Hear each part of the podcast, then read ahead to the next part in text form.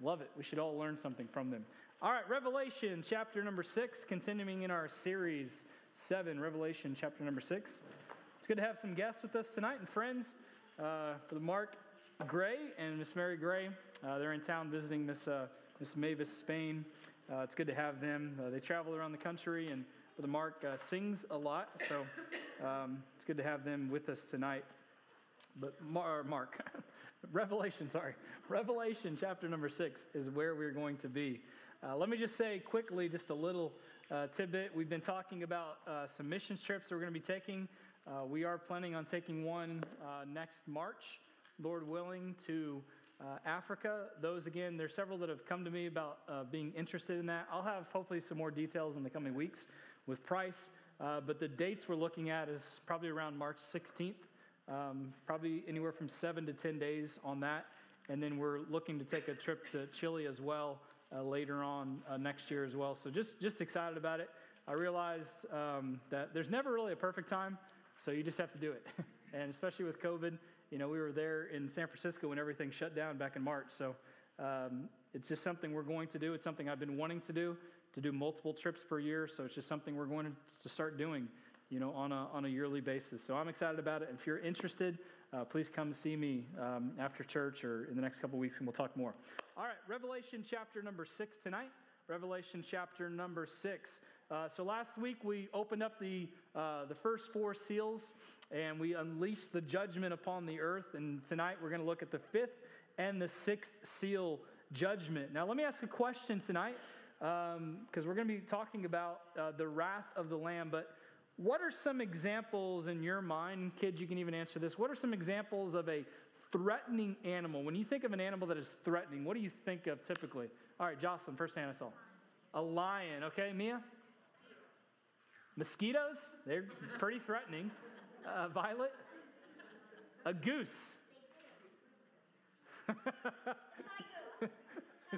Okay, Colin? Are you pointing to your mom? Oh. Threatening animal. What'd you say, Colin? Sorry. A bear. Amelia? Lions and tigers and bears. Oh, my. Ethan? A mountain lion. Jarrett, what'd you say? A mean animal. I was waiting for you to say your dad. Kevin? A box jellyfish. Okay. Yes. Alligators are pretty threatening. Nate, what'd you say? I'm going to say liger. What? What'd you say? A liger. Okay. Is that Napoleon Dynamite or something?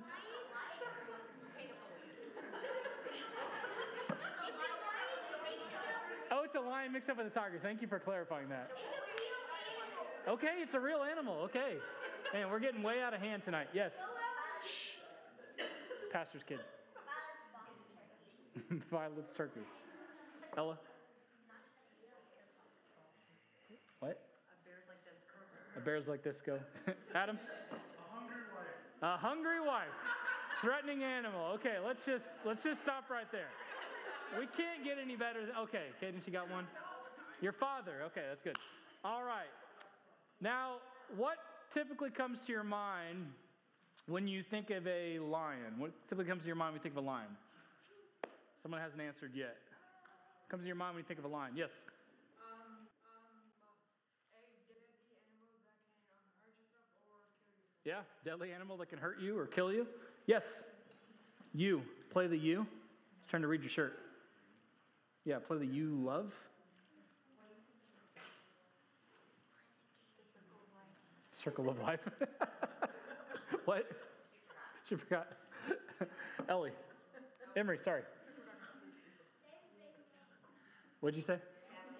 They have a big mane. Yes, very good. Ian.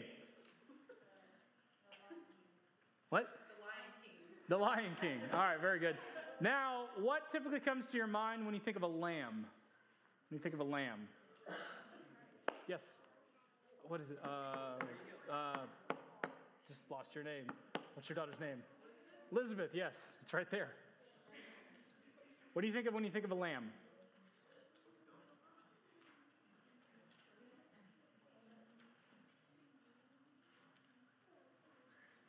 She forgot. Okay. Oh, okay. Who hasn't answered yet? Andrew. The wool. Okay, Jenna? God. God. Very good.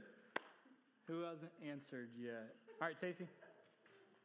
Cute. David? Lamb chops, medium rare. Oh, my goodness. Let's end right there, too. All right. Hands down. Thank you. Thank you for the mic. So the reason I'm asking this tonight is because I want you to look in Revelation chapter 6. We're going to be in verses 9 through 17. But look at the very end, verse number 16. We're going to start there. And said to the mountains and rocks, fall on us and hide us from the face of him that sitteth on the throne and from the wrath of the Lamb. Now typically when you think of a lamb, you don't think of a ferocious animal, do you? But what we're seeing in Revelation is the warrior lamb, King Jesus, is coming to really evoke vengeance upon the earth because of all of the sins and the rebellion upon mankind. And there's so many things that I want to talk about, but I'm trying not to get ahead of myself. But again, this lion, this warrior lion, is bringing down wrath. But it's opposite of nature because a lot of times what you think of in lamb, you think of someone that's gentle, that's meek, that's passive. Few animals are less threatening than the lamb, but this is a contemplating thing that we're going to see as we get into these sealed judgments in Revelation chapter 6. So go ahead and follow along with me, starting in verse number 9, going down to verse number 17. And when he had opened the fifth seal, I saw under the altar. So the scene shifts from down on earth with the first four horsemen of the apocalypse back to heaven. I saw under the altar the souls of them that were slain for the word of God and for the testimony which they held. And they cried with a loud voice, saying, How long, O Lord, holy and true, dost thou not judge and avenge our blood on them that dwell on the earth? So these were probably some of the martyrs that were slain during the tribulation time, and they wanted to the acts of those that murdered them and killed them to be made right. Verse number 11, And white robes were given unto every one of them, and it was said unto them that they should rest yet for a little season unto their fellow servants, also in their brethren that should be killed as they were, should be fulfilled. And I beheld when he had opened the sixth seal, and lo, there was a great earthquake, and the sun became black as sackcloth of hair, and the moon became as blood, and the stars of heaven fell into the earth, even as a fig tree casteth her untimely figs. When she is shaken of a mighty wind. The picture here is almost even like a tree. Right now we're seeing it with the leaves just falling down as the wind is hitting through them. Verse 13, and the stars of heaven fell unto the earth. It's really kind of a terrifying picture when you think about everything that's happening here. Even as a fig tree casteth her untimely figs, verse number 14, and the heaven departed as a scroll when it is rolled together. And every mountain and island were moved out of their places, and the kings of the earth, and the great men, and the rich men, and the chief captains, and the mighty men, and every bondman, and every freeman, hid themselves in dens, and the rocks, and the mountains, and the caves of the mountains, and said to the mountains and rocks, Fall on us. This is just an amazing picture. Fall on us, and hide us from the face of him that sitteth on the throne, and from the wrath of the Lamb. For the great day of his wrath is come. And who shall be able to stand? Now, that answer to that question is actually found next week in chapter 7 as we'll get there. But what we're going to see tonight, and really what we're seeing already, is judgment being unveiled upon the earth. And it's very difficult for us in our human understanding to comprehend sometimes how God could just destroy everything. You see, our problem with this is that we have a very flawed logic. Here's what I mean. We have a sin logic. So a lot of times when we picture God, we think of God as, he's holy, he is just, he is loving, he is compassionate. And those are true about God, right? God is all of those things. But really, it's incomplete. And sometimes people miss out on God because they don't fully know God and they don't fully know his son, Jesus Christ. Jesus Christ is a God of love, of God of mercy, of God of compassion. But that's just one side of him. Here's what I mean. Imagine if people only knew you by your best or worst trait. Imagine that. It's pretty terrifying, right? Now, who would like that? Justin, would you like that? I told you I had to call on you, you know. Nobody would like it if you were known by your best or worst trait, especially your worst trait.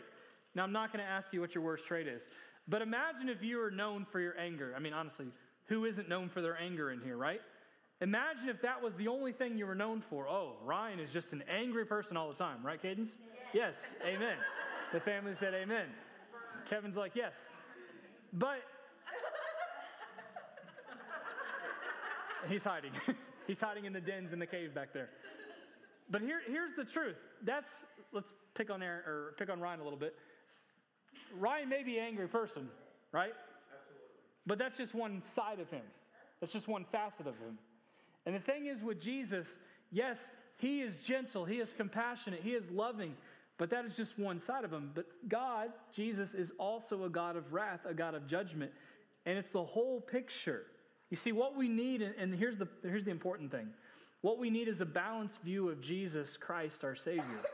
You see, we must see the whole picture to understand the person.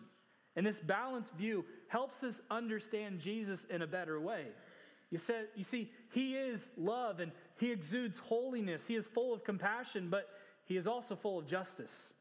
Jesus portrays righteousness and mercy, but is also a God of wrath. And in Revelation, the wrath of the Lamb or the wrath of God is on full display, and it's a recurring theme. Warren Wiersbe, I think I have it in your notes there, but Warren Wiersbe says, if men and women will not yield to the love of God and be changed by the grace of God, then there is no way for them to escape the wrath of God. You see, God, I'm thankful for this. I'm thankful that God is very forgiving in nature, aren't you? I'm very thankful that God is a God of second chances. But here's what it comes to. And we have to understand this. And most people just miss the boat. Well, why would God just destroy the earth? One, we aren't God and we'll never fully comprehend. But God gives mankind time after time, chance after chance to repent, to turn from him, to turn from their sin to him, to God. And yet time after time, mankind as a whole, not all of it, but mankind as a whole, a lot of times, what do? They turn away from God, right? They rebel against God, the creator of the universe. And there's going to come a time when enough is enough. Parents understand this, right? You try to give grace and mercy towards your kids, but there comes a time when enough is enough. Punishment has to come down. Now, sometimes we have to balance that because sometimes it's all about punishment and not about grace and mercy. And then sometimes it's too much grace and mercy. But God is a God of both, and we have to understand that. And what we see in these two seals is, again, the wrath on full display. And let's jump into it quickly. The fifth seal tonight, verses 9 through 11. What this is in your notes is this. What we see is a prayer meeting in heaven. We had just a small prayer meeting tonight. And what we see in verses 9 through 11 is a prayer meeting in heaven. The fifth seal opens to reveal a prayer meeting in heaven involving the souls of those who were slaughtered. Look at verse number 9. And when I had opened the fifth seal, I saw under the altar the souls of them that were slain for the word of God and for the testimony which they held. And they cried with a loud voice, saying, How long, O Lord? Holy and true, dost thou not judge and avenge? They wanted God to judge and avenge those who had killed them and done these despicable things to them and really to mankind. Our blood on them that dwell on the earth, and white robes were given unto every one of them. And it was said unto them that they should rest yet a little season unto their fellow servants also and their brethren that should be killed as they were should be fulfilled. So there was coming a time when God was going to fulfill it. Now, in the Old Testament, when the Old Testament priests presented an animal sacrifice, the victim's blood oftentimes was poured out at the base of the brazen altar.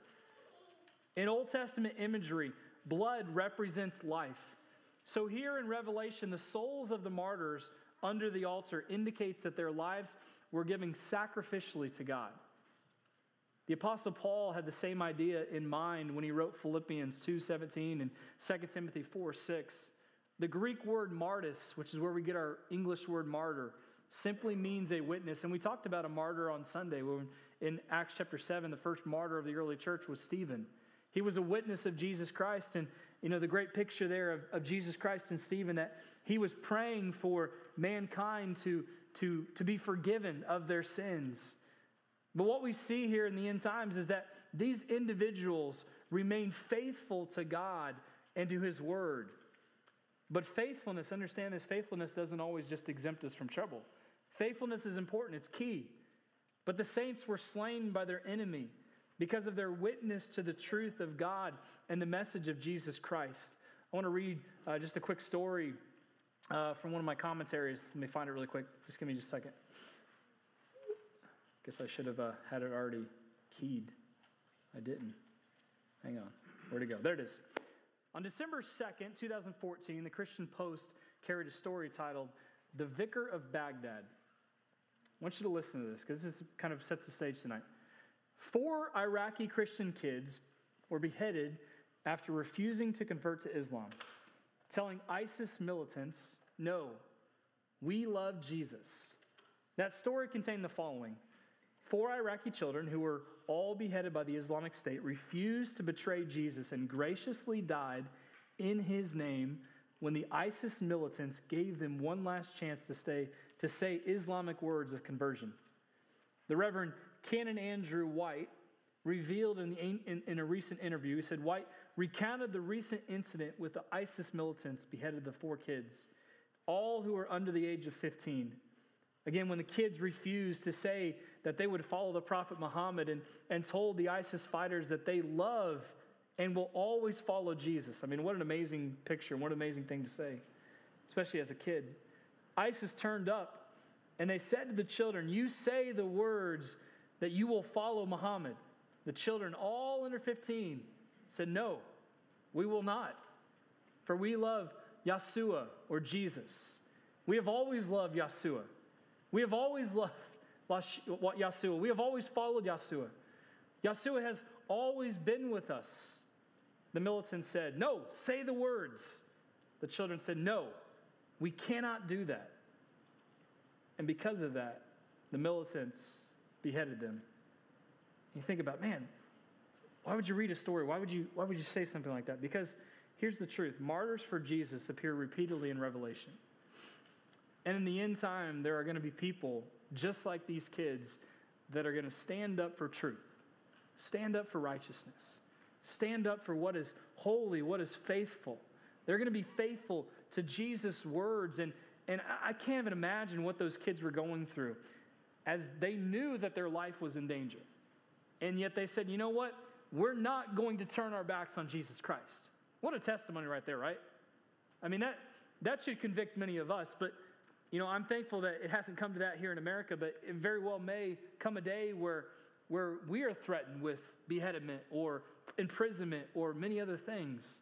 And I hope and pray that if that day were to come, that I would remain faithful to Jesus Christ, to remain faithful to Him who has never let me down. And what we see in Revelation during this great tribulation is that there are going to be people that are going to be saved, and we'll talk about that a little bit more next week. And the ones that are saved, many of them, because of their salvation, because of their sacrifice to Jesus and their following of Jesus and their love for Jesus, are going to be killed. And there are story after story that I could read and tell you of, even today, that are happening. I mean, our missionary was here a couple weeks ago and, you know, talked about even in Burkina Faso, there's a very terrorist organization that is alive and prevalent. We wouldn't go there, but it happens all the time. Kids and parents are being killed, and really what you see in Acts, as we're going to get there in chapter 8, they're going to be imprisoned, they're going to be killed. Many of them are going to be thrown to the lion's den, the Roman Colosseum, for sport. And yet so many of them said, "You know what? I'm not going to back down. I'm going to keep following Jesus Christ." Imagine that. I want that to sink in. Just imagine that. That even with the threat of persecution, even with the threat of imprisonment, even with the threat of death, they said, "You know what? I'm still going to be faithful to Jesus." And yet many of us in America, with all of our freedoms, with all of our comforts, we can't even show up to church. We can't even tell people about the gospel of Jesus Christ.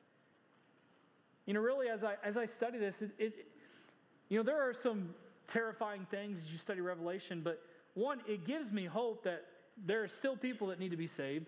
We'll talk about that next week. But also, I need to do a better job. You need to do a better job of telling people about Jesus Christ. And martyrs for Jesus appear repeatedly in Revelation and throughout church history. There are some important truths that we see in these verses. Let's continue on, verse number 10. What we see here is this: we need to trust God's sovereignty to make things right according to His time. All of those that have been slain, these martyrs in heaven, are basically saying, God, when are you going to avenge us? When are you going to do what needs to be done? But I like what Adrian Rogers, the late preacher of the past, he said, God is never early. He is never late. He is always right on time. He is never early, never late, always right on time. You see, we know this to be truth, but how often we struggle believing this? How often do we struggle believing that God is not late? He's always on time, even though it doesn't make sense to us. Even though things, even in our country, are going to pot or whatever you want to say. God, where are you at? God is still there. He's still on the throne. He's still in control. Even though it doesn't make sense in our time, God is still working things out according to His purposes. And what they're praying is that since their murderers are still alive on this earth, these martyrs are apparently from the early part of the tribulation, but they're praying for vindication. They're praying, God, how long is it going to be until justice is served? And the great question is not whether their enemies would be judged, but when they would be judged. You know, how long, O Lord, has been a cry of God's suffering people throughout the ages. And the saints in heaven know that God will eventually judge sin and establish righteousness on this earth. They just don't know God's exact timetable. And it's not personal revenge that they're seeking, but vindication of God's holiness and God's justice. And when we pray this, the next step is important. We need to rest in God's providence and rest in His plan, knowing that God will work out things in His time, not our time. Verse number 11, it talks about this white robe that was given to them. What this signifies is blessedness and dignity and honor and purity and victory and the imputed righteousness that Christ has upon His saints. Verse number 12, what we see is the opening of the sixth seal. And really, if you think about this, this is a terrifying thing that is going to happen. But again, take hope. If you're a Christian, you don't have to go through this. Revelation is never meant to scare. It's only meant to offer hope and a reminder of what is to come and a reminder that really we still have a job to do. But with the sixth seal, what we see is a disruption of nature. A disruption of nature. And what's interesting here is the contrast between the prayer of the martyrs that we see in verses 9 through 11 and the prayer of the unbelievers on the earth. Because the prayer of the martyrs are praying, God, avenge us. Verses 10 and 11. Later on, verses 15 through 17. Those that are unbelieving with all of these judgments coming on them and the disruption of nature, what they're praying is, hide us. And what we see, first of all, is that judgment is cosmic in scope. It's cosmic in scope. As the Lamb opens the sixth seal, there is a cosmic and catastrophic upheaval that results. That brings a disruption to the very laws of nature that God Himself put in order when He spoke the world into existence. And the opening of the sixth seal contains six specific and terrifying elements. All of nature will be affected. I said last week, it's the start of the end of the world as we know it. And what we see here is there is going to be a great earthquake, the blackening of the sun, the moon becomes as blood, the stars fall to the earth, the heavens depart as a scroll, and every mountain and island will be moved. I mean, just think about that. Let me read these verses, and then we'll talk a little bit more about them. It says in verse number 12, And I beheld, when He had opened the sixth seal, and lo, there was a great earthquake. And the sun became black as sackcloth of hair, and the moon became as blood. And the stars of heaven fell into the earth. I mean, Just think about, we have meteor showers and things like that, but just imagine literally stars in the sky falling out of their orbit, falling out of the sky to earth. I mean, that would scare anyone. Stars of heaven falling to the earth, even as a fig tree casteth her untimely figs, or, leaves on a tree is just, the leaves are falling down. That's the picture we see here. When she is shaken of a mighty wind. And the heaven departed as a scroll when it is rolled together. And every mountain, and this is astounding too. Every mountain, mountains, we think of a mountain, we think of something as majestic and stable, right? Even the mountains are going to be destroyed. And every mountain and island were moved out of their places. Just imagine that. Imagine the Himalayans and what's the name of the mountain there? Mount Everest. The highest mountain on earth moved. It's crazy when you think about that. And this is exactly what's going to take place in the opening and the ushering in of the sixth seal. And the kings of the earth, and the great men, and the rich men, and the chief captains, and the mighty men, every bondman and every freeman hid themselves in the dens, and the rocks, and the mountains. Just a couple quick things about some of these events. This violent earthquake. Earthquakes often accompany divine visitation in Scripture. Zechariah 14:4 tells us that when the Messiah comes, that on one day, his feet will stand on the Mount of Olives, which faces Jerusalem on the east, and the Mount of Olives will be split in half from east to the west. And what we're going to see is these cosmic upheavals that will happen. The moon likewise is affected and appears like the deep red color of blood. Some speculate that worldwide earthquakes will produce catastrophic volcanic activity, spewing ash and smoke throughout the atmosphere. We don't know for sure. And that this causes the darkening of the sun and the reddening of the moon. Whatever the cause, all of this is a sign that God visiting his world in judgment. But there's more. As the stars of heaven fell, the word translated stars simply refers to any celestial body, large or small. So we think of small stars, sometimes we think of small, but what about the planets? Having the appearance of a star, a meteor or asteroid, shower is possibly in view as they fall, as the fig tree drops and shakes off her untimely figs. But then John then writes in verse 14 that the sky is separated like a scroll being rolled up. Every mountain, every island was moved from its place. Precisely what this describes, we can only guess. But what we do know is that there is a total cosmic meltdown. The day of the Lord has arrived. In its climactic and eschatological fashion. The wrath of the Lamb is here. And we think, some people are like, what? I can't believe God would do that.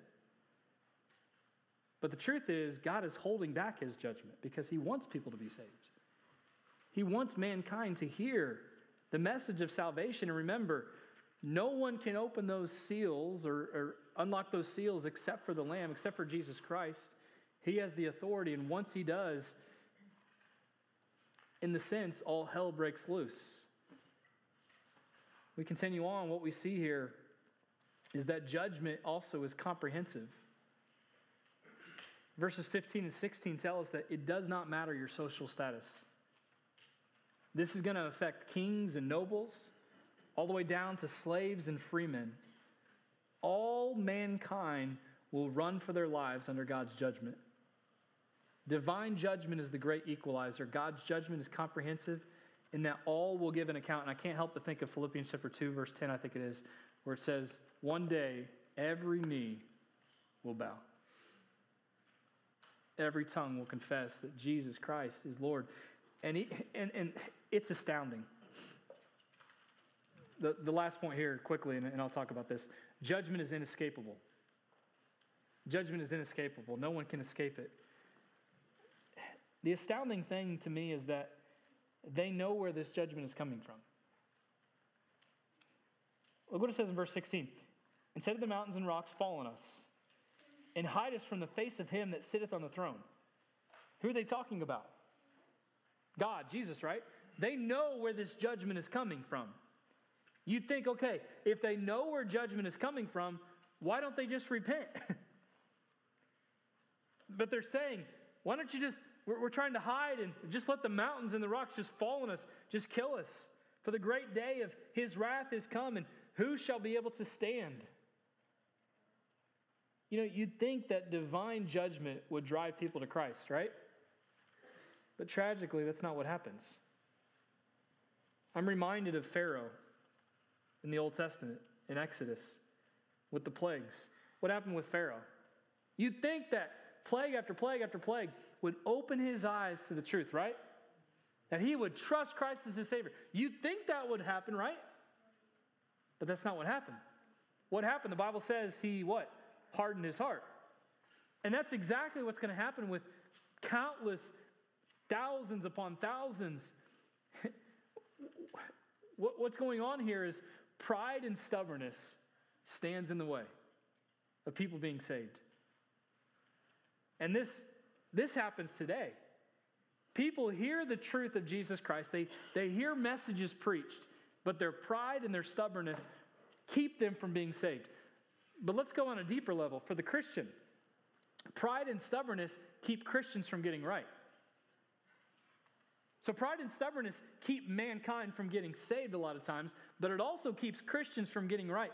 And I have seen that in my 5 years as a pastor and in my 36 years of existence, being in a pastor's family and growing up in a home like that, I have seen, especially Christians, I have seen countless Christians, prideful, stubborn, unwilling to repent, unwilling to say that they're wrong because they're never wrong, and unwilling to turn from their wickedness and do what they're supposed to do. And I've been there.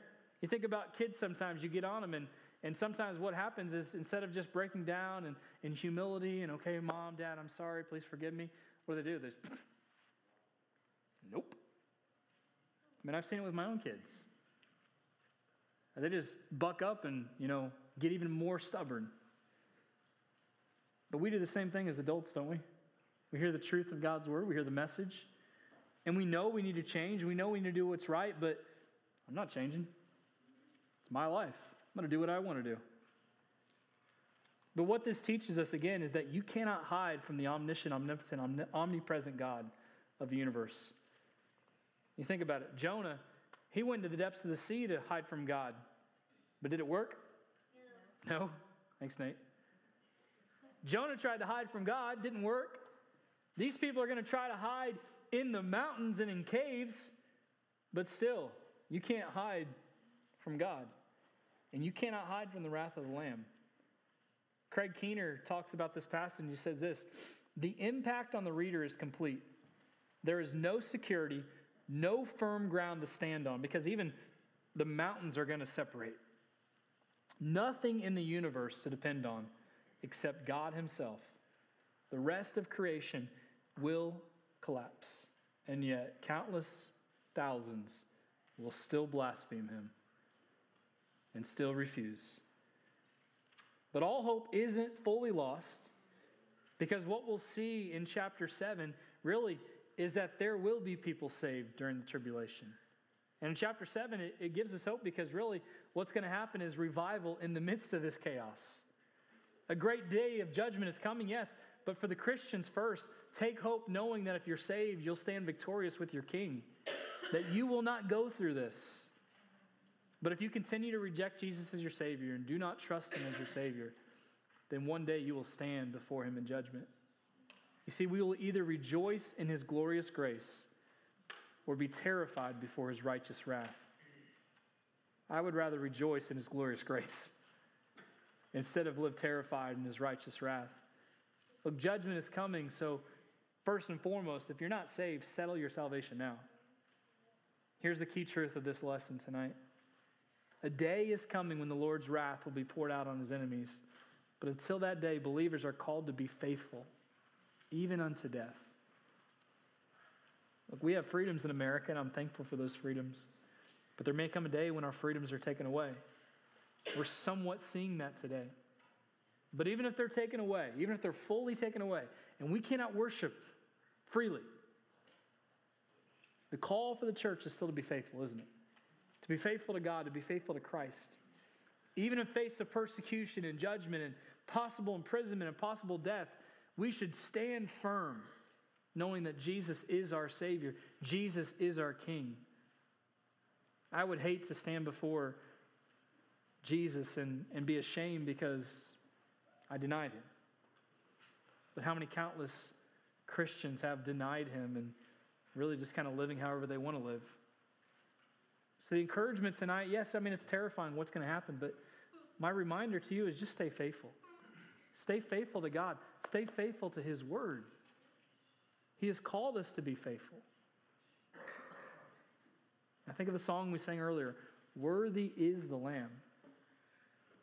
And crown you now with royalty. All the things that we sing about and talk about and preach about. Man, worthy is the Lamb. Yes, the wrath of the Lamb is going to be on full display, but the Lamb is also worthy. And I'm thankful for that. Let's pray.